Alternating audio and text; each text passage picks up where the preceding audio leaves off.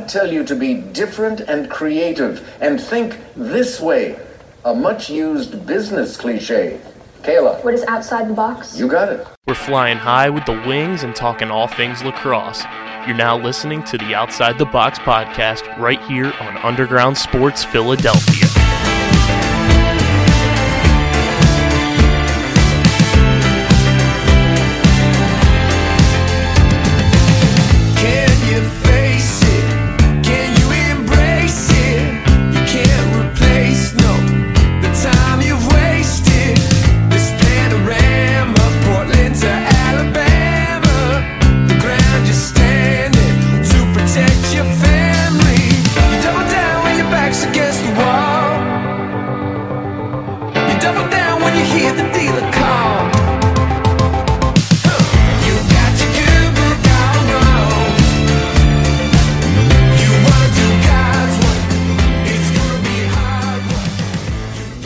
Going on, OTB and Nation? Welcome into episode number 306 of the award nominated, honorably mentioned, number 9 NCAA ranked, and of course, viewable on YouTube. Be sure to hit that subscribe button so we hit our goal for the month of January. Outside the Box podcast, the official lacrosse podcast on the Underground Sports Philadelphia Podcast Network.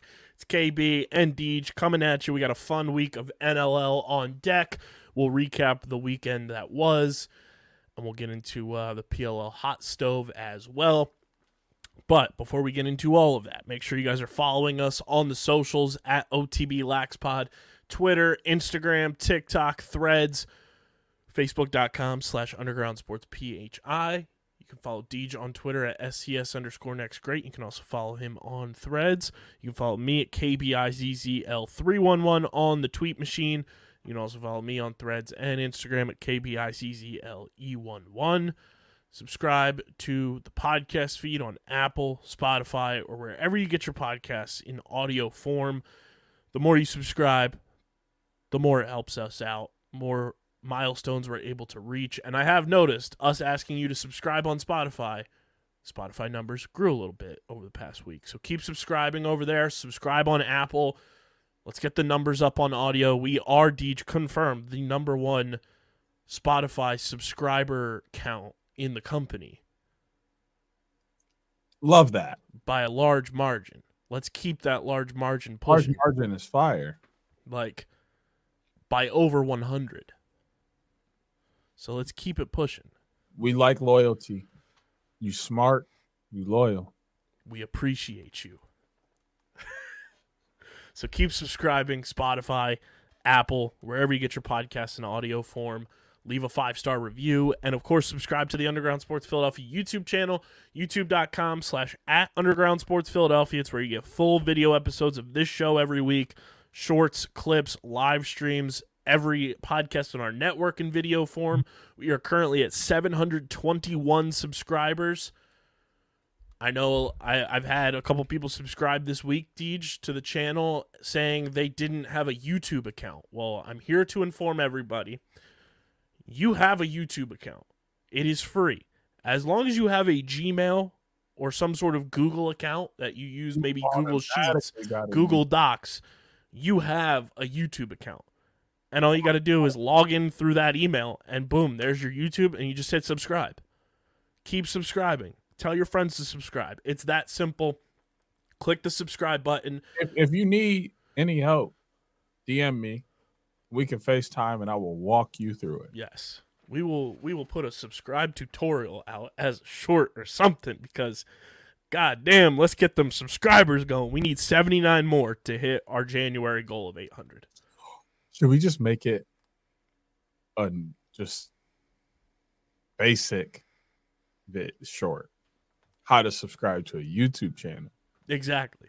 But we use our channel and then maybe a bunch of people. Yes. You see where I'm going here? Playing the game. Dude, Don't hate the players. Hate the game. Yes. We out here. Um, we need 79 more subscribers to hit our January goal. We have about 13 days as of us recording this. So keep on subscribing. Be a friend, tell a friend, and let's get the subscribers up on the YouTube channel. And of course, get your merch, phiapparel.co. It's the number one place to get all your Underground Sports Philadelphia podcast merch, including OTB. Get your hoodie, your shirt. We want to see as many people when we're at Champ Series in about a month, which is crazy to think about that in about a month we'll be kicking it at the St. James. We want to see as many people rocking OTB merch. If you're wearing if you're wearing OTB merch at Champ Series, we're gonna we're gonna do something. You got it. We're, we're gonna figure out something in the next like week or two. I thought you had it figured out. I'm like, what we No, no, no. This just popped in my head because I love a good on the fly brainstorm. If you have merch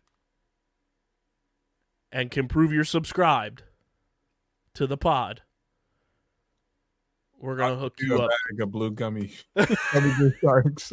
We're gonna hook you up in some sort of way with with something at Champ Series. We'll brainstorm it, but there will be something that we'll do because we're gonna be there. But if On you're top. there with OTB merch on your body, along with proof of subscribing to the pod, we're gonna hook you up. Something plus a bag of gummy blue sharks. So There you go. Gummy Blue Sharks sponsor the pod. Uh, but which ones? Because you got to remember, like everybody kind of, they all kind of take. whoever wants to give us the biggest bag, we make and I'm not talking about the gummy sharks. facts? Should we make? Should we make a gummy blue sharks, uh, uh, like tasting review and just buy like a bunch of different brand ones and We could do that at Champ Series. see? I like where you're going. You'll get to be part of the review if you have merch and prove that you're subscribed. But don't tell me you don't eat gummy blue sharks because that's not allowed. But you're still allowed to subscribe and get merch. Absolutely. Um, so yeah, there it is. If you're going to be at Champ Series, wearing OTB merch, subscribe to the pod, we're gonna hook you up. Um, but get your merch. phiapparel.co. Use code underground for 10% off your merch orders. It's the most effective and direct way to support everything we're doing here uh, and for our company. So keep you know, getting your merch, keep telling people to buy merch, and uh, we'll repost it if you tag us on socials everywhere. So go get your merch, phiapparel.co, code underground, 10% off your order. Deej, as if your football life couldn't get any more successful. You're a national champion, and then you do the Lord's work and you take down the Dallas Cowboys. dog i'm just now I, i'm really happy. Like and i'm going into this weekend so optimistic when it comes to football. I got i got a one track mind this weekend. I'm going to cheer for my green bay packers. And i'm going to be over the moon ecstatic if they win but a large piece of me believes they're going to lose to the san francisco 49ers and if that happens i'll be like hey we had a great season with a quarterback that shouldn't have done everything that he already did. I'm here for it. I'm here for it. Give me, you know, whatever whatever we're gonna get out of the next few years. I'm all bought in on it because this year was more than enough. I mean, somehow pulling out the seven seed in the last nine games, he's thrown one interception and some like 20 some TDs. Like the, the dude's on fire. If he's gonna play like this, sign me up. Sign me Shout up. out Aaron Jones, Foco, Foco, Team Foco zone. Hit more touchdowns in that game than he had all season. Yeah, I know. Stud. That's Shout out not, to every unknown wide receiver on the Packers roster that caught a touchdown. That. My boy Musgrave was wide open. Hey, we just gotta. We're just playing football. At, at Shout out to my boy Bo Melton, yeah, South Jersey's own. I'm still sick about my boy Rasul. Same.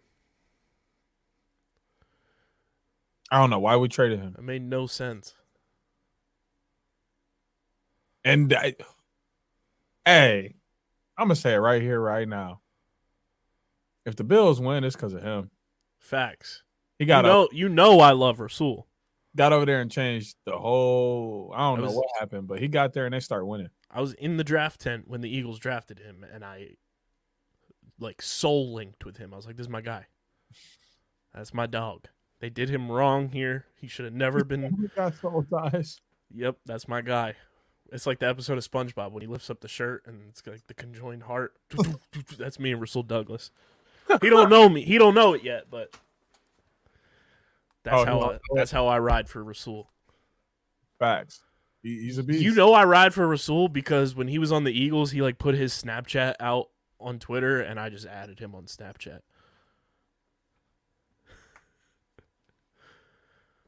he be posting on there for real. Yeah. yeah, I'm gonna need that. I know that's funny, funny, but man, I need that. the only athletes I have on there is him and Le'Veon Bell. I got Isaiah Livers, but you know, my dog. I got Izzy Onions, Who? liver and onions. Bad joke. Anyway, uh last week was quite the doozy in the NLL. Um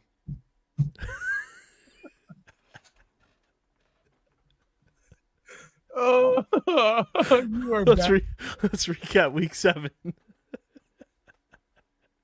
Shall we? Um yeah. It went. Yeah. it went a little something like this. Uh, Toronto edged out Halifax eleven to nine on the road. Las Vegas said Viva and took down San Diego ten to eight at home. Rochester unfortunately fell to Buffalo 15-13. Uh, Saskatchewan and Philly got weather postponed. Still do not have a new date for that game yet, but it will eventually get rescheduled. Um, so we did not have that game.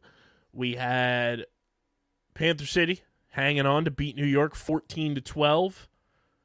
Albany takes down Georgia 12 to 8. San Diego takes down Colorado 12 to 8. And your Calgary Roughnecks take down the Vancouver Warriors 14 to 7.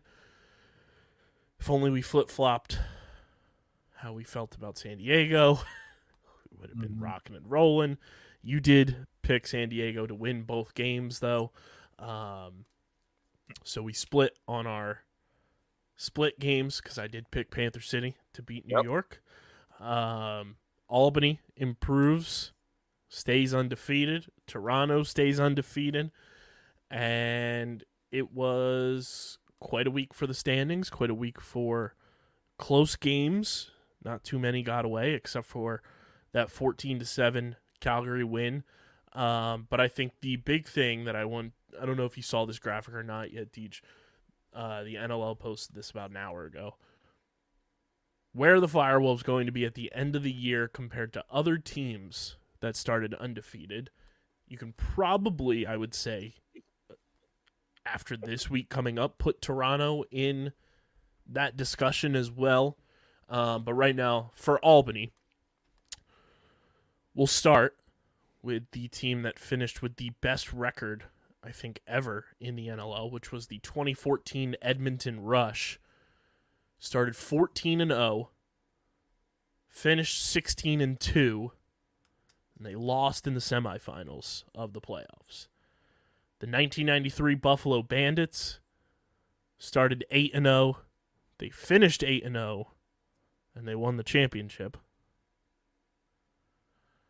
Who did they put? I'm gonna have to look up like the old school NLL because like now I need context. Like, is it old school NFL where there's like Right. half the teams that we see now? So like this is a full season. Like I need context. Uh, the 1996 Buffalo Bandits went 7 and 0 to start the season. They finished 8 and 2 and won the championship. The 1990 Philadelphia Wings started 6 and 0, finished 6 and 2 and won the championship. The 1993 Philadelphia Wings went 6 and 0, finished 7 and 1 and lost the championship. I think that's the one they lost to the Buffalo. Turbo. They lost to Buffalo. Uh, okay. Um, the 2008 Minnesota Swarm started 6 and 0, finished 10 and 6, lost in the quarterfinals. 2008 Philadelphia Wings started 6 and 0, finished 10 and 6 and lost in the quarterfinals. The 2010 Washington Stealth started 6 and 0, finished 11 and 5, won the championship. I believe that was the Brett Manny Paul Rabil Washington Stealth, if I'm not mistaken. Um, the 2012 Colorado Mammoth started 6 and 0, finished 11 and 5, lost in the quarterfinals. The 2020 Halifax Thunderbirds started 6 and 0, finished 8 and 4 and lost to COVID. COVID shortened season. Uh, then your 2022 Buffalo Bandits started 6 and 0, finished 14 and 4, lost the championship. And then the 2023 Rochester Nighthawks started 6 and 0, finished 10 and 8 and lost in the quarterfinals. Albany now 6 and 0. There's a mm-hmm. lot of evidence of 6 and 0 starts where championships were won, lost, quarterfinals losing. Hopefully, another global pandemic does not come from this Albany six and zero start. Um, but where where do you think Albany could end up with how they're playing right now, sitting at six and zero? The the energy that they're playing with, the youth on this team, and just the all around vibes of the Firewolves. I'm not gonna say too much. I really believe in like announcers curse and stuff. I, it just happens in front of my own eyes, out of things I say out of my mouth too often. Like I'm that guy who's Well, like, luckily oh, we're not on a broadcast per it se. it, it don't matter. I'm that guy where it's like, oh, she hasn't missed a free throw all game, and she misses the first every single time. Like, but it- I love the way they're playing. They're, I mean, they're playing like you want every team to play. And I'll say this: I don't see too many teams beating them in a single game. and I don't see too many teams beating them in a series of games if they're playing like this on a consistent basis. there it would be a historic and horrific collapse if it happened but i think we're almost as close to safe as saying that albany is a playoff team They are. Like they, They are. are. they're a bona fide playoff team they're only- going to finish The in the top might eight. have to play, which I'm going to take a look at their schedule uh, as I'm pulling that up, is Toronto. which isn't until later in the year right If they play them at Yeah, all, they do i know that for a fact because i saw I, I uh, thought they did. I saw teddy jenner tweeting about it Yes, April sixth. Could you imagine if both teams are undefeated Still on at April sixth? That'd be Um, crazy. You know what I'm going to do, right? We're gonna look at their schedules and see who, who they play and if they Uh, remain undefeated. Here, you take a look at Toronto. I've already got Albany up. All right, I'll pull Toronto's schedule. Obviously, obviously Albany's got a tough one with San Diego, but then they're moving into Vegas, Colorado, which both of them are playing very interesting lacrosse right now. but beatable. Oh yeah, yeah. And then Buffalo, another tough game for them. If they get through Buffalo, they're which playing they've proven they can beat this year already. right. They're Is playing that game home or on the road? that is on the road. Okay. So that'll be tough. Uh, then they have Riptide at home, Vancouver at home, and then their next tough game is Rochester on March 9th. And then they back to back Rochester. They're on the road first, and then they're at home the following week against Rochester. And then, ooh, depending on how the Roughnecks look up until that point, that could be a tough game on the 22nd, which is two weeks before they play the Rock because they have a bye week in between.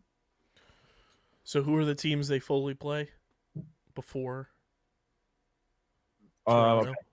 Uh, San Diego, Las Vegas, Colorado, Buffalo, New York, Vancouver, and Rochester twice, and then Calgary. So nine games before Toronto. It'd be crazy if they started 15 and 0. Oh my god. Um, this is Toronto's schedule. So this weekend they're home against Georgia. Next weekend they're home against Buffalo. Then February third they're at Calgary. February tenth they're home against Calgary. February sixteenth they're in Quebec for the Quebec series against uh, New York.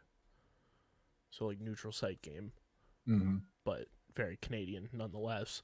Uh, then they're home against Vancouver, at Las Vegas, at San Diego, home against Colorado, at Buffalo, home against Halifax, and then at Albany. I think Toronto's got the tougher schedule. They got to play Buffalo twice. They got to play San Diego. Uh, they got to play Calgary twice. Got to play Georgia this weekend. Halifax, and that's always a back and forth matchup. But it would be wild. the Would be wild if both teams are undefeated going into that game. Okay. I think both teams are locks to make the playoffs, though. Those are two of the playoff teams we'll have this year.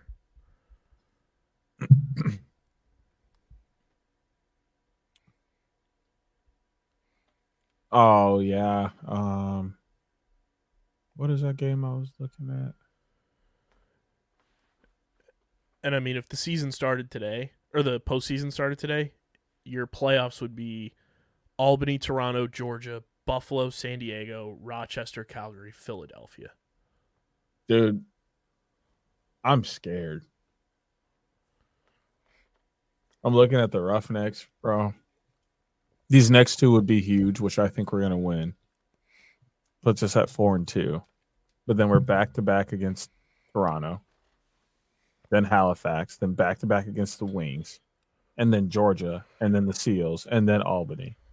It's tough. And then we get a break with back to back against Saskatchewan, but then we go play Buffalo and then end the year against uh Panther City. Yeah, I think we can firmly say, at least by the way they're playing right now, that teams that look like playoff teams through seven weeks Albany, Toronto, Georgia, Rochester, even though they're three and two, they look like a playoff team. They can score and go back and forth with almost any team in the league. And I think that's important if you're going to be in the playoffs those four feel like they'll be in the playoffs. Buffalo, I still think they have a lot to figure out offensively because they don't look like the the barn burner type of Buffalo Bandits we've seen in the past. Yet, at least. Um San Diego, again, they have some things to figure out offensively. They're too talented to only be scoring 12 goals a game in my opinion.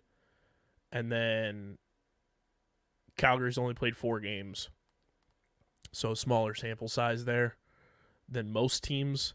Um, and then the Wings have to 100% bounce back. And it doesn't get easy for them for their next game. And they haven't played in what will be two weeks before their next game because they had the the snowstorm uh, postpone their game against Saskatchewan. So there's a lot to still go, and that's what makes a season and a league like this so fun. I mean, if the playoffs started today, too, the teams that would miss the playoffs Vegas, Halifax, Panther City, Saskatchewan, Colorado, New York, Vancouver. And I think if you told us at the end of the year. If Halifax missed the playoffs, we'd be stunned Yeah, with just the overall talent and expectation that they have. dude, I'm That would be wild. th- this year is what I like about lacrosse so much. It's the the parity is unreal. Like a lot of the teams last year were like fringe teams a couple years ago and just are kind of like getting their footing and getting back to being good. Or they were Albany, who was like bottom of the literal barrel, and now they're the best team in the league. Like just knowing that a summer you know, can change the entire landscape of the game is what people miss about football, basketball, baseball. The same teams are winning in those sports every year, every couple years. It's just a rotation, and people are tired of that. You don't get that in lacrosse. Sure, we've seen the same champions, but we've also seen those champions go down because they could lose at any moment. They're not blowing everybody out. It's not, they're not running far away with it. They're having to pull these games out by the skin of their teeth because there's quality competition week in and week out. So it's hard to like be like, oh my God, this is happening. But it's hard not to say, oh my God, this is happening because both of those statements are correct. Yeah, it, it's been super fun. The parity in the league is next level from even what it was last year. I think the unified standings are helping with that. And I think you and I both at first were kind of skeptical because it kind of eliminated rivalries to a degree with who you were going to be playing, who you got the double matchups against. Um, you know, like it sucks this year. I was in the press box at the the Wings Riptide game and we were looking at the schedule. And it's like, damn, like Toronto doesn't come to Philly this year. Like that's always like one of those like classic Eastern Conference rivalries that you get a home and home with. Typically, that doesn't happen this year. So we were always kind of skeptical, but like I think it's helped the parity in the league tenfold. Um, you're seeing any given team go out and win any given night more so than we have in the past. And oddly enough, we're seeing a lot of early season trades because as soon as we finished recording last week, we had a trade pop through with a guy we were talking about who's an absolute dog.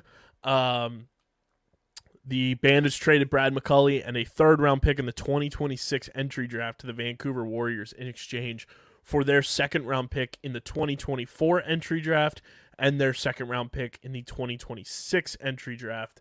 And in a corresponding move, the Bandits placed Justin Robinson on their active roster from injured reserve. So, a guy who in their previous game was their belt wearer player of the game then gets traded to his hometown team. Um, Deej, your your thoughts on this, and I think what it more so means for Vancouver getting a guy like Brad McCulley, because I saw on Twitter a bunch of the Bandits guys who follow us and everything just talking about how much of a glue guy Brad McCulley is and how much of a great teammate he is. So I know they're bummed about losing somebody like that in the locker room, but for Vancouver and Curt to get a guy like this to play for his hometown team, which is a very Vancouver thing to do, I think it's a phenomenal move for just the culture that they're trying to instill to bring in a guy like Brad McCulley. I think I think it's a setup for a few years, like two the next two or three years. It's more of like this is a guy who knows what it's like to be in Vancouver, will be able to connect with fans, be able to connect with the new guys, and be like, look, this is a community that loves lacrosse, is hardworking, so they just want to see the same thing out of us. That's what we're gonna go out here and do. We're gonna enjoy the game so they can enjoy it as well. And he's kind of just and he has that built-in motivation of being back in front of his family and friends that have known him and seen him play for forever. It's one of those moves where it's like, how, how much longer does Brad McCulley have? Sure, he's like on the younger end, but we know. I say, but we know kind of how things go with lacrosse. Like sometimes careers get cut short because life happens and you have to make more legitimate money. I think for him, I think this helps extend a little bit because now he's home. He's not Yeah. going back and forth to Buffalo all the time. Not that I don't know if he lived in Buffalo, um, or like had a place there or whatever it may be, but I mean, Vancouver adding a forward who, in 15 games last year, for an absolutely loaded Buffalo Bandits team that won a championship, had 31 points and averaged like two points per game on a team that deep. Imagine what he's going to be able to do on a roster that's not as deep offensively, and you're putting him in the mix with an Adam Charalambides, with Kevin Crowley, like with Keegan Bal. I think this is a a big time vibes and like glue guy type of move, but I also think this is an opportunity for Brad McCulley to like showcase what he's capable of not being in the shadows of the superstars that Buffalo has and obviously you're going to get limited playtime behind those guys. But I mean, he made the best of the opportunities last season, played in 5 games uh, in 2022, had 3 points. So he's got 34 career points. And I mean, last year was his first full season. Um, and he also played in six playoff games, six points. Averaging a point a game in the playoffs on a team like that is also just as impressive, if not more impressive, in my opinion. So I, I love this move for Vancouver. And I mean, the draft pick swap and everything happens. It's so weird to gauge NLL draft picks right now and like where it'll end up being. Um, but I think getting a player of Brad McCulley's talent and stature and just vibes is a genius move for Vancouver. And they need like a third guy. That's kind of what I've been noticing on offense is they need someone else. And he has like I think playing with Buffalo, you get a very good understanding of when to go, when to when to wait. Mm-hmm. Because like they have a very explosive offense, no matter how you play it. You can slow it down and kill a team in, in, in the half court set and and really work for the shot you want, or you can have something in transition and go with it. But it's all about the flow of the game. How how much defense are you playing? What are your looks been looking like throughout the game? He can kind of bring that to Vancouver because from what I've been noticed when I watch them play is it seems like they don't always know when to go, like what to do. Sometimes it's like they should have slowed down, but they go. And other times they should go, but then they slow down. It's like what what kind of rhythm does this team have? And right now they're just it seems like they're just shoving the uh, the defense out way too much, which is resulting in the scores they're getting. Like that's what it was against Calgary. I watched the entire game and they were just going so fast on offense, just going, going, going. So then it's like the you know, as soon as they make the save, they're going the other way. You got to rush your defense back out, or you're turning it over and your defense has to get back out. They're just playing too much defense, and I think having someone like Brad McCulley there to slow it down at certain moments or push a certain look can help them find a better flow on offense, which can then have them play less defense, and maybe we start to see some more favorable scores, eh, or at least closer scores if Vancouver isn't going to win. And I think it's a move for the future as well because Brad McCulley's 27. Charlene Beatty's is, I think, 27 as well. 28? If 27. Turns 28 in February. Um, then you have Kyle Killen, who's mid 20s as well on that roster, and Ryan Martell is 25. Killen's 27. So you, you have a, a core four there of guys in that same age range, along with who's your that? two, Twenty five. uh, Ryan Martell. Oh, Okay. Um, you add him into the mix, so now you have four guys in the age range of 25 to 27. That's a good core right there, along with Keegan Bal, who pulling up his roster page here. Keegan's 32, so he's kind of like the veteran that's still kind of in his prime. Then you have Kevin Crowley, who's 35, still playing at a high level, but how many more years is, is Big Cat going to play? Riley Loewen's 34, still playing at a very high level. How much longer is he going to play? So you have like three guys in their their early to mid 30s. You add a guy like Brad McCulley in there who's capable of scoring 30 points a game in that Buffalo offense. What can he do with an expanded opportunity now? I think this is a huge move to kind of prepare for the inevitable retirements down the line of Kevin Crowley, Riley Loewen, and then, you know, a few years down the line as well with Keegan Bal because he's a a younger 32 in terms of NLL experience, you know. He's been in the league since 2016 but really didn't get going until 2019 in terms of full-time playing. because from 2016 to 2017, he played in a combined 11 games. So his career's really only taken off since 2019. So he's a he's a young on the knees and legs 32. Is Keegan Bal. Um, but I, I think it's a genius move by Curt, and I, I love the move there. I think it's going to suck for Buffalo to lose a guy like that in the locker room.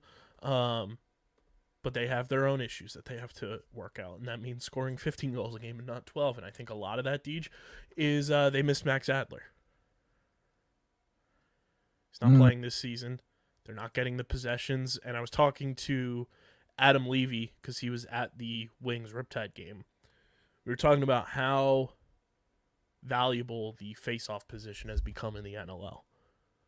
Because you look at the teams who have a designated face-off guy who also can either go out and score or drop back and play some defense after the face-off happens. Look at the teams that those the big dogs are on. Albany 6 and 0 with Joe Nardella. San Diego 3 and 2 with Trevor, but you know they're going to find their stride with the offensive talent they have. Um Toronto 4 0 with TD. Georgia 4 and 2 with Jeremy Thompson, certified NLL faceoff guy. Um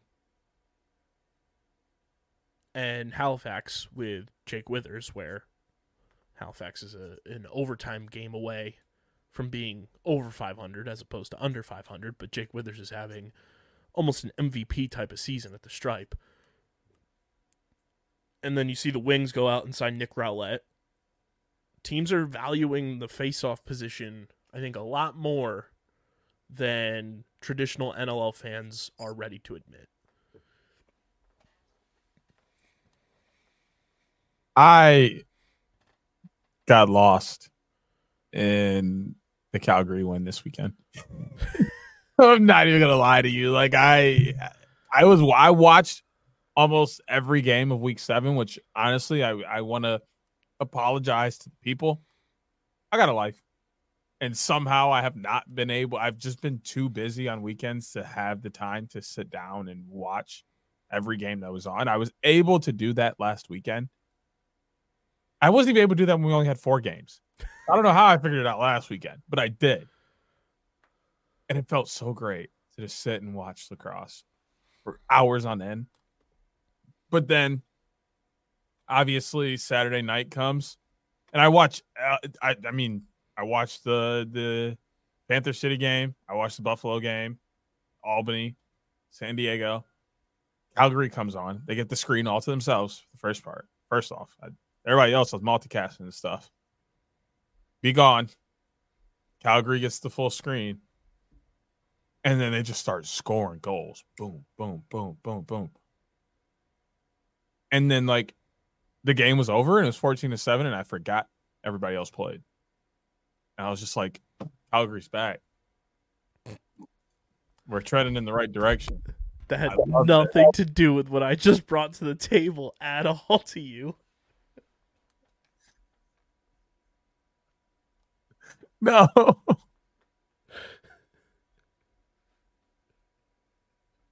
that was stuck in my head. Give me like the main synopsis.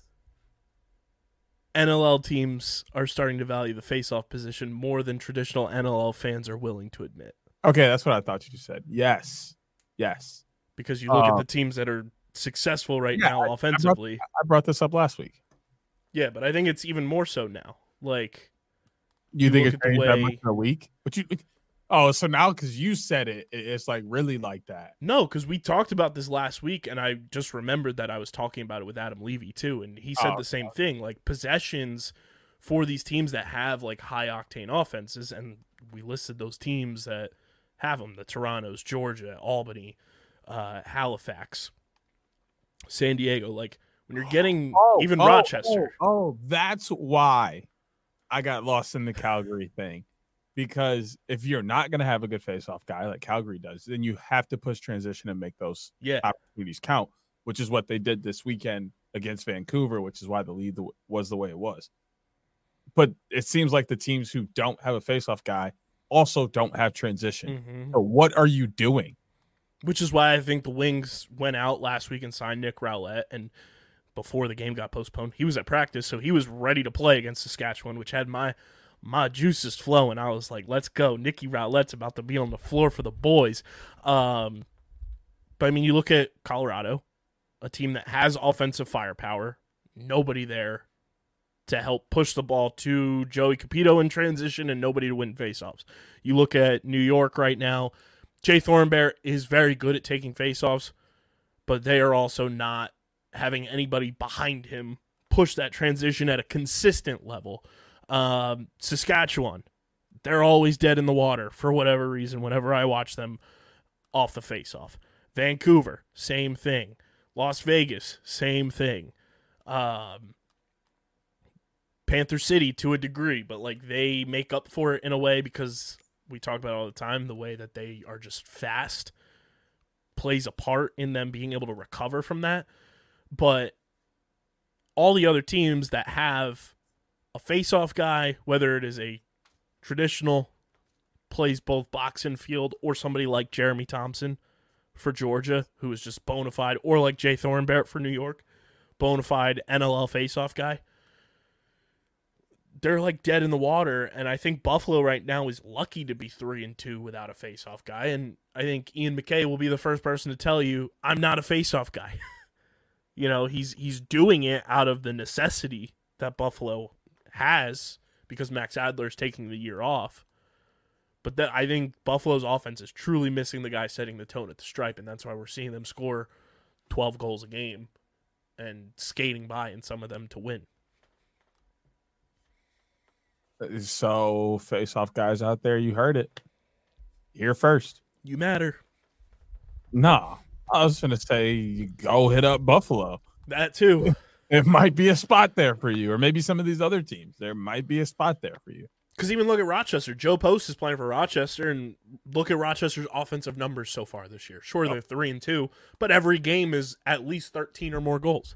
And they've and the two teams they've lost to are good teams, Yes, teams that you would ex- possibly expect them to lose to. So it's not like they're out here blowing games, you know. And we're talking about Buffalo like this after they scored 15 goals against Rochester, so that's a step in the right direction for them. right. But you need to see it on a consistent basis, and I think you know we've seen the teams so far through seven weeks that have a designated guy leading the charge of their of their transition game at the stripe has paid dividends for those teams. You have two teams who have a designated guy and they're undefeated. Yep. Georgia's four and two and look unbelievable. We'll see what happens when Nick Rowlett's out there deployed for the Wings and how much that adjusts their transition game because to this point so far this year it's been non-existent.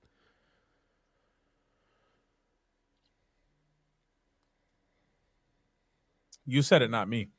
I mean, I've seen it with my own two eyes. Like, I appreciate the efforts from an Isaiah Davis Allen taking faceoffs, but he's only going to be able to get so much done Mm-hmm. and not win you possessions off the face off. So I'm excited to have a true face off athlete at the stripe for the Wings. Um, anything else from Week Seven stand out to you before we move into a, a smaller slate that is Week Eight bars? What about eight and bars? I said anything else from Week Seven stand out to you before we move to a smaller slate that is Week Eight No, that was, bars. that was decent. um, Albany is in fact a wagon, but I think we said that already. Yeah, I really can't believe New York blew it to Panther City.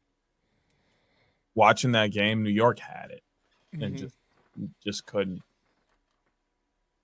And Vegas getting a win over San Diego was Them Vegas boys were clapping back at people on Twitter too, saying that it was like an unprecedented, unpredictable win, and every and all the players I saw quote tweeting, everyone was like, "We expected it." I was like, "Okay, boys, I see you." I like where they're going. Shout that. out to the confidence in our league pass team of the year. Facts. but no, um, it, it was me getting lost in Calgary being back. He got lost in the teal sauce, even though they were on the road. No, don't don't do that. Don't do that. don't do that. Let's shift to week eight. Uh, on deck this weekend, Friday, one game. It's New York at Buffalo at 7:30 p.m. Eastern time. Then Saturday we got four games. Georgia at Toronto at 7 p.m. San Diego at Albany also at 7 p.m. Vancouver at Saskatchewan starting at 8 p.m. And then Calgary at Colorado is your nightcap at 9 p.m. Eastern time. Um, Saskatchewan's rocking their throwbacks, which is going to be amazing on that neon green turf.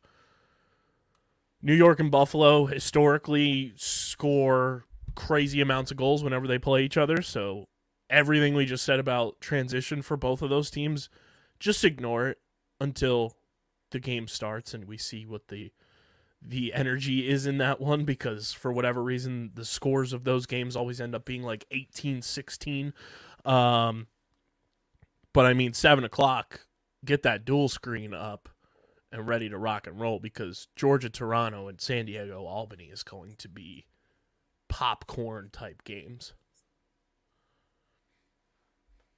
Uh, this week for me, obviously, I'm I'm watching my Roughnecks against Colorado, hoping to pick up another win. Getting on a four game win streak heading into a tougher game against Toronto would be amazing. That starts uh, once again this week, trying to get. It, it seems like they've adopted the one and zero idea every every week.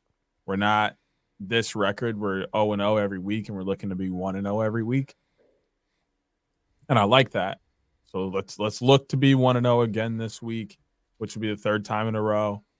Do it again next week, fourth time in a row. That's where this seems to be trending. I'm all here for it. Um, but also, obviously, Albany going against San Diego. They are hosting, so that's a good thing for Albany. But like, are they for real?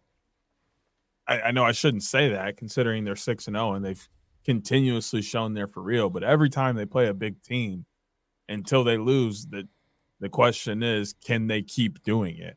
And and that's we also get the face-off matchup of the year nards versus trevor yeah, I yeah, I don't know why that keeps slipping my mind, but I guess uh the Toronto, Georgia is the only other thing I'm actually like super interested in this week, besides the throwback unis for Saskatchewan. I obviously will be watching for that. 7 I'm- o'clock is like go order a pizza be on your greg Gurenlian type shit and saddle up for two games at the same time split that screen in half Mhm. get all the snacks all the drinks whatever Oh, it may be I don't, uh, I don't do split screen anymore. I do uh pip. Because normally they end up getting mismatched, so one's on while the other's on commercial. So the commercial goes in the picture picture in picture. Do whatever you got to do even if you got to break out the laptop and the tv have dual monitor setup because georgia It's- toronto san diego albany going on at the same time is worth that- Get that popcorn. that. Get that popcorn. get the snacks get the drinks invite the homies over gonna be popping. get your bets in responsibly And you're gonna have to keep that that that uh, you gonna have to keep the dual screen going all Saturday night. Because you gotta duel it right away with Georgia, Toronto, San Diego, Albany. But then you're gonna have to have a third screen come up in the middle of that game for Vancouver, Saskatchewan. just But then- throwbacks on that turf alone When Georgia when Georgia, Toronto, and San Diego, Albany and Calgary, Colorado are gonna be starting up. So you just you just gotta keep it rolling the whole night. That's what it's there for. it's gonna be one hell of a weekend um i'm also looking forward to jeremy thompson versus td because it's a Oh, I ain't worried about the face off. Um, you know what I'm trying to see.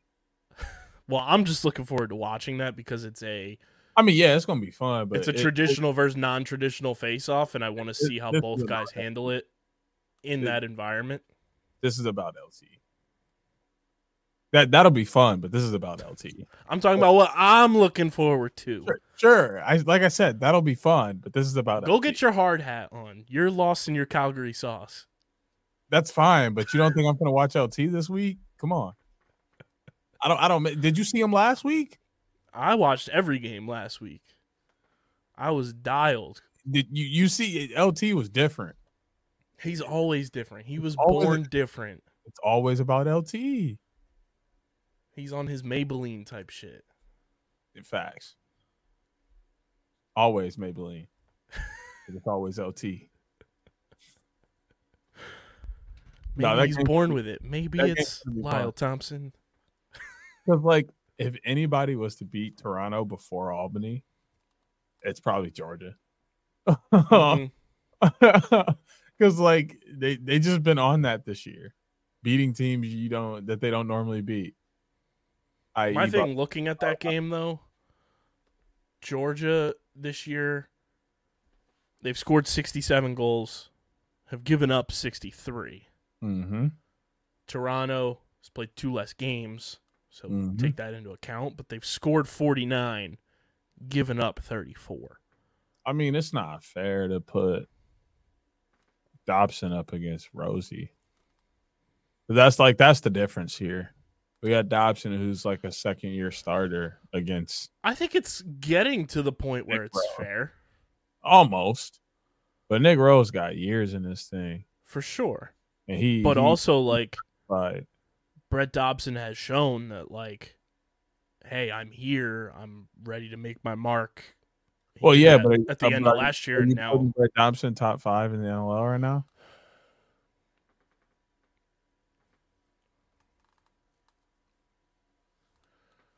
probably not. Yeah, it took you too long to But it's close when you think about it. I mean, Yeah, but but Nick Rose is a no thought. Christian Del five. Bianco, Nick Rose, Nick Rose is a no thought top five. For Matt sure. Vince. Matt Vinc. I'm probably putting Chris uh, Origlieri in in there. Uh, he's he's in the Dobson category for me. He's still a young gun that's like I mean, he is still a young gun, but he's like playing at a better clip than Dobson is. Dobson just got pulled, and he's been sketchy the last couple weeks. Not that I don't believe in him, but like I think no bias just for the way he's played. Like Zach Higgins is top five right now. yeah. The way he's playing out of his mind is give Higgy- crazy. Well, actually, okay, I take Origlieri out. I put Higgy in there. That gives us three already. Um, And Dougie Jamieson. and Warren Hill. And Frank Skiggs is still up in Saskatchewan. I think Dauber's been playing better than Skiggs? I could give that. Skiggs and to a degree Warren Hill. Not that Warren Hill's been bad No, you're you're bugging. You're right bugging. now. Yeah, you bugging. I'm taking Warren Hill over Dauber. But in Right the field, now, but in the field, but in the field game, I'm taking Dauber. For sure. question. Warren Hill is Right. I'm talking seven weeks of NLL. It's way closer I'm than I think a lot of people think. I'm taking Warren Hill. No question there. I'm taking Lauren Hill. How about that? That's fine. Lauren Hill bad. I'll take Lauren Hill too. Nope. I already got her. She's on my squad. you snooze, you lose. Let me know how she is between the pipes. Pause.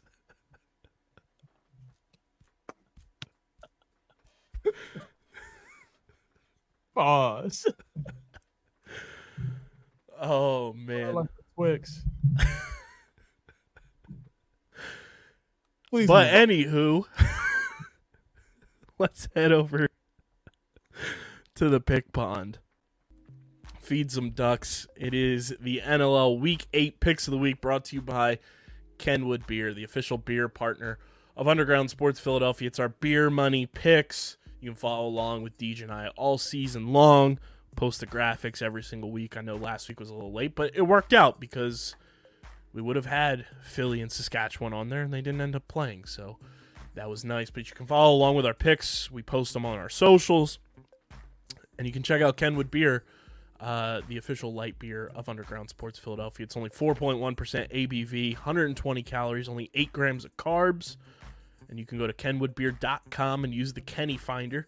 So you've got Kenwood Beer on tap in the Philadelphia, Pittsburgh, Maryland, and New Jersey areas. You can also get it at your local liquor stores in those markets. And check out the Kenny storefront on their website. They've got awesome pint glasses, Kenny apparel, and they got those Kenny gift boxes that are perfect for any time of year. Must be 21 or older to do so, and of course, please drink responsibly. Deej, we start in Buffalo. Bandit Land hosting your New York Riptide at 7:30 p.m. Eastern Time on Friday. The lone game, the spotlight game, Friday night lacrosse. Who you got winning this one? Uh, it's tough for the Riptide right now. They're trying to find their groove. They did play a much better game last week than what we saw um, in, in the previous weeks, but they're on the road. Banditland has been loud all year, even when they've lost. And had Buffalo struggled last week and had a tough game again, I think this would be a little bit of a closer pick and a little bit harder to say because they're kind of would be in the same situation, even though Buffalo would have been uh, two and three rather than three and two. So they would still have a you know a game up on New York, but they would be in a more similar situation where they're still trying to find their footing, figure out what works for them offensively, and, and figure out their game plan. It seems like they've started to do that. So they're gonna just gonna be looking to perfect that, whereas New York is still trying to find that that has me leaning toward Buffalo. Uh, I'm going Buffalo as well, simply off vibes that Duff's hot sauce, not a sponsor, Duff's buffalo sauce that was sent to us by our boy Chris, uh, commented on our unboxing video. Duff's, we would love to work with you. Let's make something happen. We have a huge contingency of fans in Buffalo that have been dying for us to get to Buffalo at some point. Duff's, let's work together. Let's let's make some sort of segment with Duff's Buffalo Saw. We're down to clown. We are open for business. Let's make it happen. I'm going Buffalo based off Duff's vibes. Not on purpose. Accidentally repping bandits. Travel team I, I coach is, is bandits, so rocking them today, but you see it's basically the, the same logo. So um don't sue us. Um um, but also not a sponsor. Cheetos. You see what the bags say? Buffalo, fire. Um, so I kind of feel like, you know, Buffalo, and it's I kind of have to pick Buffalo. So there you It's have it. it's a vibes pick. It's a vibes pick.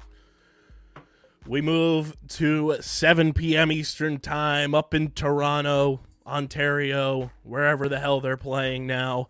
I think I feel like it changes every year at this point. I think they are playing in Hamilton. Uh, the Toronto Rock hosting the Georgia Swarm. This game is tough just because, like you were mentioned, you've mentioned this all season pretty much so far, and and just in general, these two teams have played very well. But Georgia feels like they play up to their competition or down to their competition.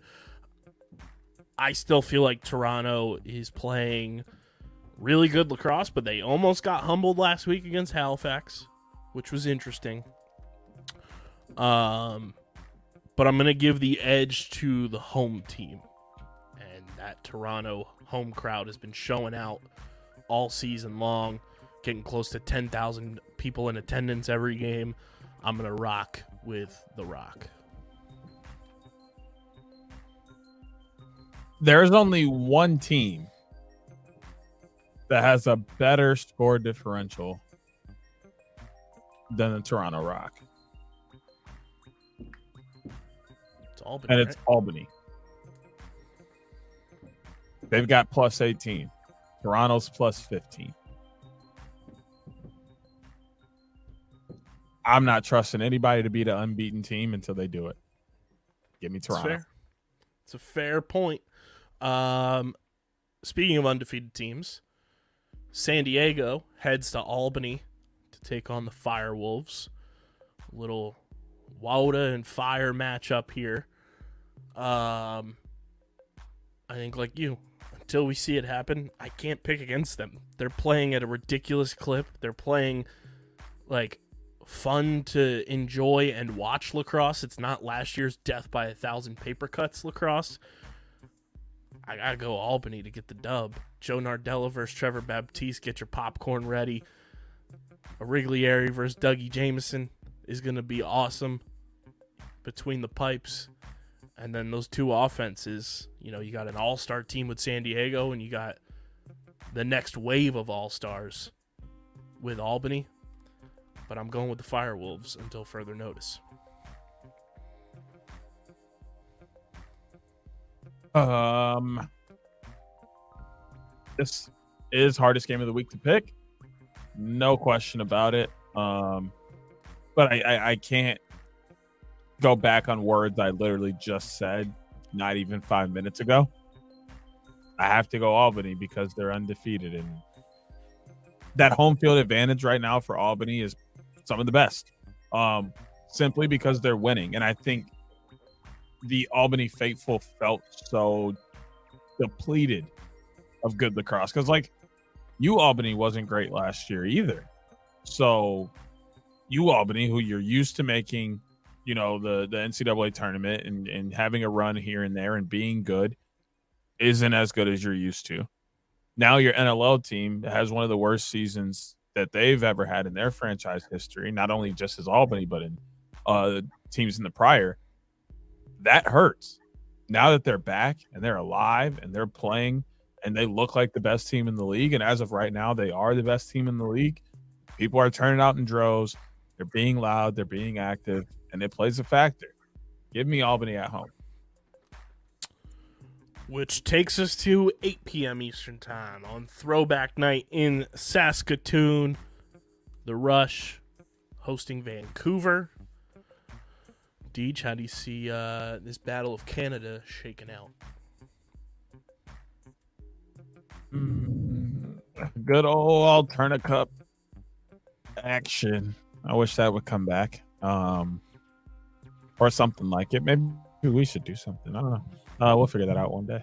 Um, I, I really can't. I, I can't. I can't trust Vancouver. Their offense, even with Brad McCulley coming over, I I got to see how he gels in first. And their offense just just not. It's just too stagnant right now and not giving enough. Um, and Saskatchewan is kind of just begging for another win. They're at home in front of their crowd, which has turned out well this year. And they're wearing those throwback unis, which look fantastic. Look good, feel good, play good, right? I have to look at this game a little more analytically. Not that I'm an analytics guy At in all. the slightest.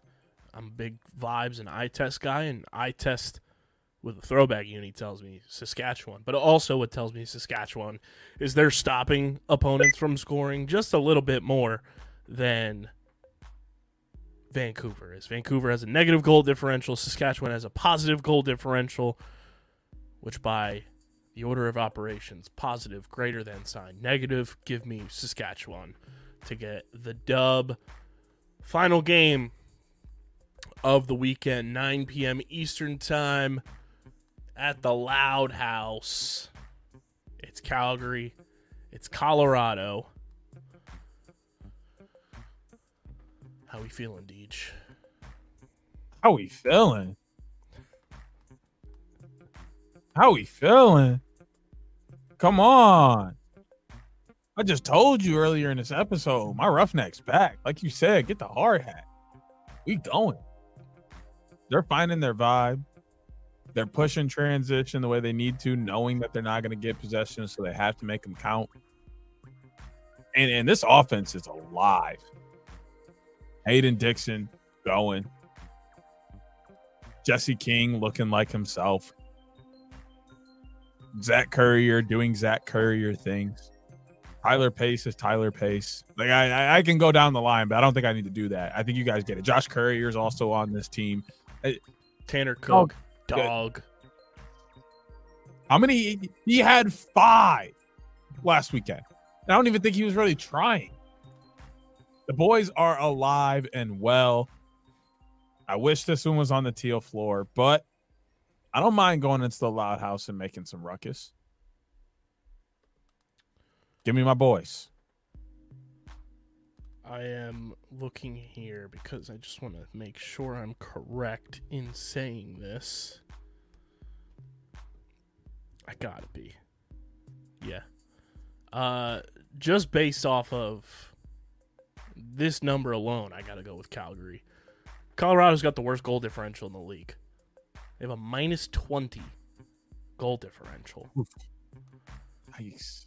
Not great, Bob. Not great. Give me Calgary. And it's that is unexpected. That's probably the most unexpected thing of the of the season so far. Easily. You would never expect a Dillon Ward goalied team, defended team. However you want to put that to be in this scenario where they have the worst goal differential. Just doesn't make sense. Yeah, so give me Calgary. We've got all the same picks this week. It's Buffalo, it's Toronto, it's Albany, it's Saskatchewan, and it's Calgary. If you decide to parlay those picks, let us know. Uh, and hopefully we win you some beer money cash. Obviously, gamble responsibly and drink responsibly with Kenwood beer. Those are our beer money picks of the week brought to you by Kenwood Beer. Let's move to the field game, Deej, the PLL hot stove. It's brought to you by Tomahawk Shades, the best small batch eyewear in the game. From sunglasses to blue light glasses to those ski goggles to prescription lenses, Tomahawk Shades has you covered for a fraction of the price of the big eyewear companies, but even better quality. They have the new Tomahawk Shades app as well. You guys know, I mean, I got my Tomahawk Shades right down here in the studio, ready to rock and roll.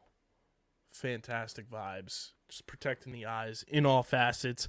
You guys can do the same with the blue light glasses. I'm wearing them all the time when I'm editing, when I'm watching the NLL, the PLL, uh, when I'm at home watching it on TV. I'm wearing the sunglasses when we're out on the road. Deej is wearing them on the sidelines when he's coaching. And obviously, we subscribe to the notion that you need sunglasses more so in the wintertime than you do in the summertime. Go to tomahawkshades.com or download the Tomahawk Shades app in the App Store or Google Play Store. When you go to checkout, when your cart's all filled up, ready to go, use code USP for 25% off your order at tomahawkshades.com or in the Tomahawk Shades app. That's code USP for 25% off at tomahawkshades.com or in the Tomahawk Shades app. Deej, we have a new assistant coach hiring in the PLL for the Denver Outlaws, formerly Chrome Lacrosse Club, as Matt Kerwick is gone. And Jeremy Boltus is in, former member of the Outlaws, former member of the Rochester Rattlers, also played for Hamilton and the Charlotte Hounds. Um, he was an MLL All Star Game MVP in 2015. He was an All American at Army in 2011 and he ranks third all time in program history with 214 points. His quote here uh, via the PLL website I cannot be more excited and thankful for the opportunity to reunite with Coach Soudan, Coach Monty, and the Denver Outlaws. We look forward to building on the winning tradition of this great organization. The winning tradition included winning Major League Lacrosse championships in 2014, 2016, and 2018 and 10 total championship appearances. Boltus joins the team after a what the PLL website says a tumultuous 1 in 9 season where the offense ranked last in the league in scoring. His primary role is to run the box and help with scouting opponents, but his experience and mind for the offensive end can only help the team improve on their 2023 outing. Deej, your thoughts on the newest offensive coordinator, assistant coach for the Denver Outlaws? Um, one, he's played with some of the greatest players and names in the game. That's like one of the big points when you're bringing in someone is you want experience at the highest level because you're working with the highest level. These guys, the guys you're working with in PLL are some of the smartest lacrosse players the world has ever seen. They've watched tons of lacrosse, they've lived it, they've breathed it, they, they've studied, they know what's happening. So you have to be able to better that and enhance that and, and help them advance the way they think about the game. So if you don't already have experience at the highest level, it's kind of hard to do that. But also the part I probably like the most about this whole thing is he was a Denver outlaw. So he, that's the big thing about a lot of these teams like coming back is you have opportunity to reach out to guys who care about that name and in that organization. Boston, getting guys who played in Boston or or were a coach for Boston already, they're going to come in with a different kind of passion and strength and feeling about that team and that organization because of what it was before and the success and things they had in the previous MLL. He's bringing that same thing here with with Denver. Won a championship with Denver, so he knows what it takes for this specific type of franchise to get where they're trying to go. And maybe he has a chance to come in and help them rebuild some of that old Denver Outlaws kind of way and, and transform it into a new way that they can take into a PLL championship. But th- those are the main things I like is that he's he's played with the best of the best at the highest level, done some great things, has the accolades to prove it, and he's coming from this organization already, bringing that basis of love and care to want something great for the name of Denver Outlaws. Yeah, and I mean, I'm I'm putting, and this is no disrespect. We talked about this a little bit too. I hope PLL teams have noticed that Coach Kerwick just his offensive approach does not translate to the PLL. His two opportunities he's had, both of those teams finished that season with one win and the worst offenses in the league. Learn from this. Coach Kerwick knows the college game, but you can see the college game, coaching wise, sometimes doesn't always translate with your scheme to the pro game and where the pro game is right now. I like this hire for the Outlaws. I think they're way too talented offensively um, to be as piss poor offensively as they were last year. They looked like shells of themselves, and I think this is only going to help them. Um, and I think going into this year as well, knowing you're not going to have Brendan Nichtern the entire year, fully gives you that clarity offensively to not try to like look over your shoulder and be like, okay, we got to fit this into the puzzle now. You have your puzzle for the most part. Now you just got to put it together. Um, and they've been doing that. They've been re signing guys left and right uh, this offseason. JT Giles Harris last week signed through 2026. Um, Sean Sconone is back through 2025. Mike Manley signed through 2024. Jesse Bernhardt signed through 2024. Will Haas signed through 2024. And Ryan Terefenko signed through 2026. Their only remaining free agents are Colin Heacock, Connor Farrell, uh, Greg Weil, Jesse King, Mike Messenger, Brendan Nichtern, and Cole Williams. Which Cole Williams is now an Archer, so the Archers would have to re-sign him. I mean, it, it fresh slate time, really, um, and not in terms of like the the organization or the players or anything. It's just more of uh, that piece where you, you can now set your foundation, like like, and that's what I think them transitioning from Chrome to Denver Outlaws allows them to do is like reset, and it's like they don't have to build anything per se.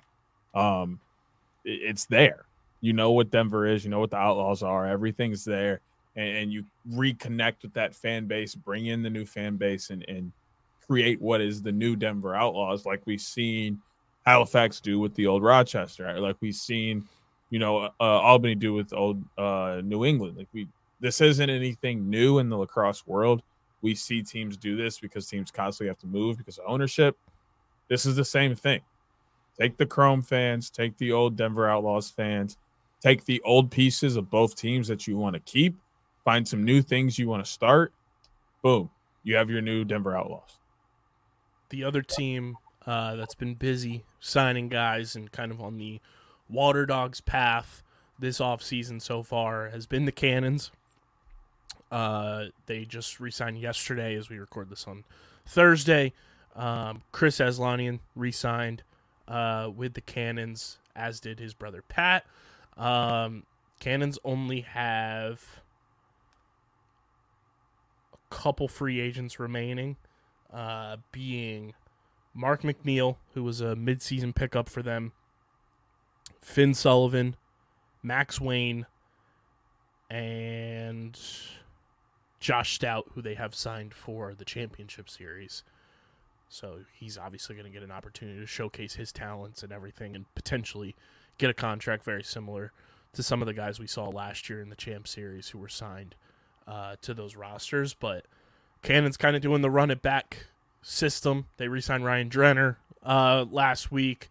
Charlon Beatties is signed through 2024. Gitz is re signed through 2024. Um, they're kind of saying, hey, we have the pieces in place. We thought we had an opportunity to win a title last year. Let's keep this core together as much as possible outside of retirements and try to run it back and win a championship. Who was that? That that, that last name? Cannons. Uh, Oh. Josh Stout.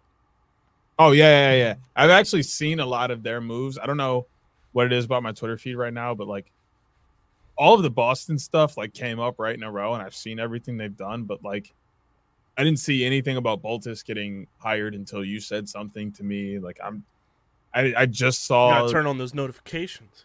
I it, I mean I got him on for my woods, uh, but and I have him on for the PLL, so I I don't think they're necessarily retweeting everything. Um, like I just saw some stuff about Champ Series rosters, like it, it's just like that kind of thing. I just haven't really seen a lot, but I have seen the Boston Cannons moves. I I like everything they've done, and I maybe I'm just a Brian Holman stan. I think that just might be what it is. He's since the first time I talked to him in Albany, he's been fantastic, and and uh, what I think a lot of people need to see from somebody in the game is is Brian Holman. Just the way he acts, how he treats the game, how he loves the game, the way he wants to spread it, and, and just the the genuine care he has for everybody is amazing. Um, but he's put together an, an amazing piece on the field too, and, and it's just artwork, and they're very close to, uh, you know, the ultimate prize that they're looking for. And I wouldn't expect, I wouldn't be surprised to see them back top two, if not one. You know, but they're they're going to be toward the upper echelon in the league, and will probably be back in the playoffs next year. Um, but then again, it's tough to say right now because the league is just like that. You could see something now, and then in a couple of months, it's completely different. Um, I just got a Andy Copeland quote tweet from this morning as uh, Andrew Manning, who works for the PLL, um, he's the senior manager of player personnel for the league. Last night, uh, Joe Keegan and RJ were at the Lakers game against the Mavericks, and RJ tweeted photos saying, "At Joe Keegs was the lucky charm we needed. Newest converted Celtics to LA fan, ladies and gentlemen." to which Andrew Manning responded, "At Andy Copeland PLL, first he becomes a Lakers fan, next it's Frappuccinos." Andy Copeland then quote tweeted Andrew Manning saying, "Probably enjoying an acai bowl and some avocado toast as we speak. Lost soul. Dot dot dot." I did see the the one about uh Joe being converted. I, I saw that one. That one was hilarious to me. Cope, just absolutely eviscerating Joe Keegs at I mean- 8:59 in the morning. I don't think that that's nothing new. They be on one with Joe. So I, I don't know.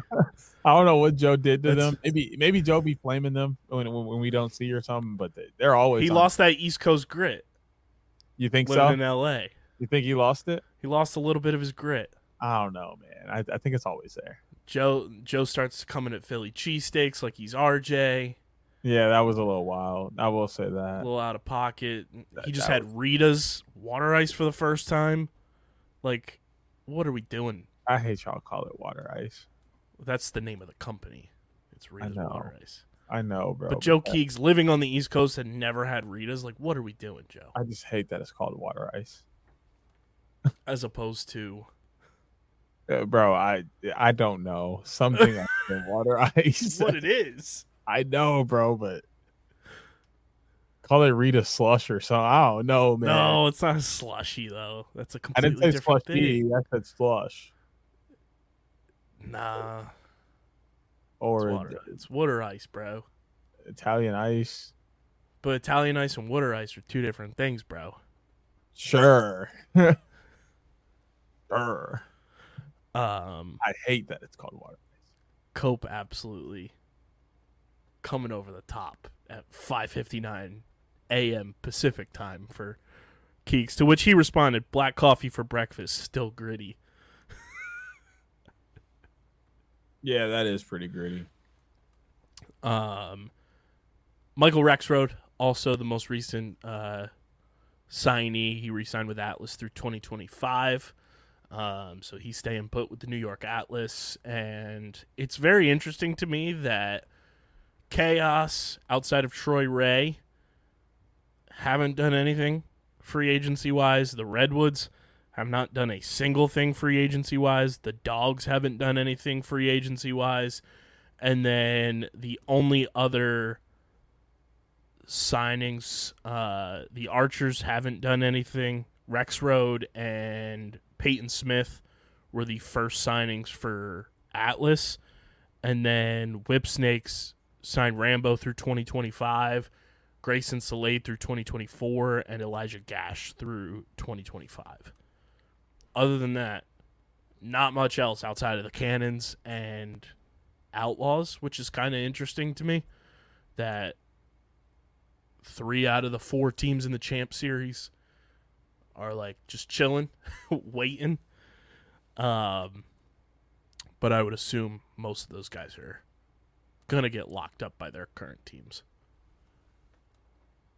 Yeah, I mean, it, it's just way too early to say kind of what's going to happen in, in terms of free agency. I wanted to open up and get moving so we can see what's going to happen. Um, because I'm, really excited for like free agency to really like pop off. We're seeing some guys get like retained and sign some long deals, but like I wanted there's a lot of names that haven't been signed yet that are pretty high profile. So it's like, are they in talks and just like trying to find that sweet number, or like we about to get some blockbuster stuff with a lot of names hitting hitting the fan?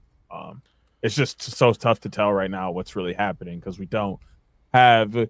Oh man, maybe we can be like the Woj and, and chefs of, of lacrosse and just start getting that inside ear on trade talks and stuff because like we don't really have I'm just that. saying I Right. did break some news last year. I'm just yeah like we i'm just saying we don't really have that right now where they're like nobody's really like able to know like if anybody's in contract talks what kind of number well to be fair, around. the the open discussion period doesn't begin until the day after champ series so most of the guys that you're seeing re-sign right now are guys that are on that current team and you're able to negotiate with them now because they're on your squad and they don't have their contracts expire until march um, but february 20th at 12 p.m. Eastern Time is the open discussion period where coaches can contact players whose previous contracts are due to expire.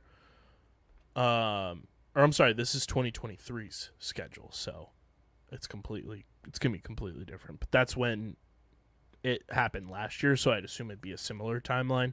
Um, and then free agency last year started March 6th um, at 12 p.m. Eastern time, and then closed on the college draft day date. So probably sometime in May. So you'll have like two months of PLL free agency, and then a second off-season free agency begins post college draft. Um, but we're seeing it happen a little bit earlier now, and I think that's due in part to home cities and getting guys acclimated to where they're going to potentially be playing and living and all that kind of stuff. So we'll see how it uh, all shakes out as uh, the juice just shocked DJ's ear holes. yeah literally Um, that's all we got for you guys on this one. Make sure you're following us at OTB Laxpod, Twitter, Instagram, TikTok, Threads, Facebook.com slash Underground Sports PHI. Follow Deej on Twitter at SCS underscore next great. Follow me at KBIZZL311. Subscribe to the podcast feed. Let's keep the subscribers on audio rolling. Apple, Spotify, leave a five star review. We will read the good reviews, obviously. So leave the good reviews. Uh, and of course, subscribe to the Underground Sports Philadelphia YouTube channel, youtube.com slash at Underground Sports Philadelphia. We read the good comments as well. Leave a good comment and we'll read it on next week's episode. And of course, like we said, Champ Series. If you're rocking OTB merch, at Champ Series and prove that you're subscribed to the YouTube channel and on audio, we're going to hook you up with something. We're going to figure that out. Leave your suggestions in the YouTube comment section. Um, but we will figure something out. Faux show. Maybe you get to be in on a do review that we haven't done in a while. Who knows? We'll figure something out. But if you prove that you're subscribed to the pod and you're wearing OTB merch at Championship Series, we're gonna we're gonna hook it up because OTB Nation is the goddamn best.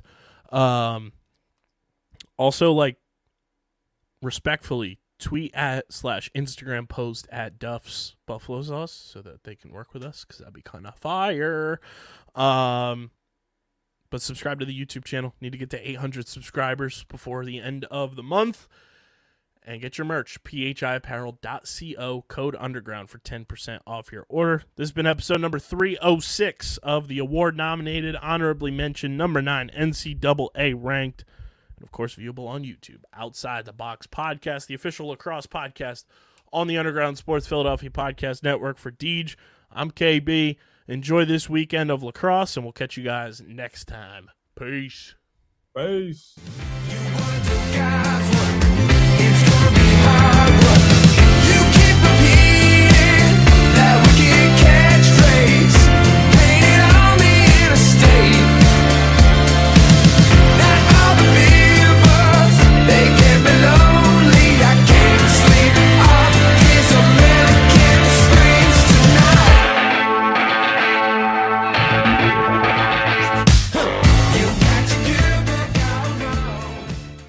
That's outside the box.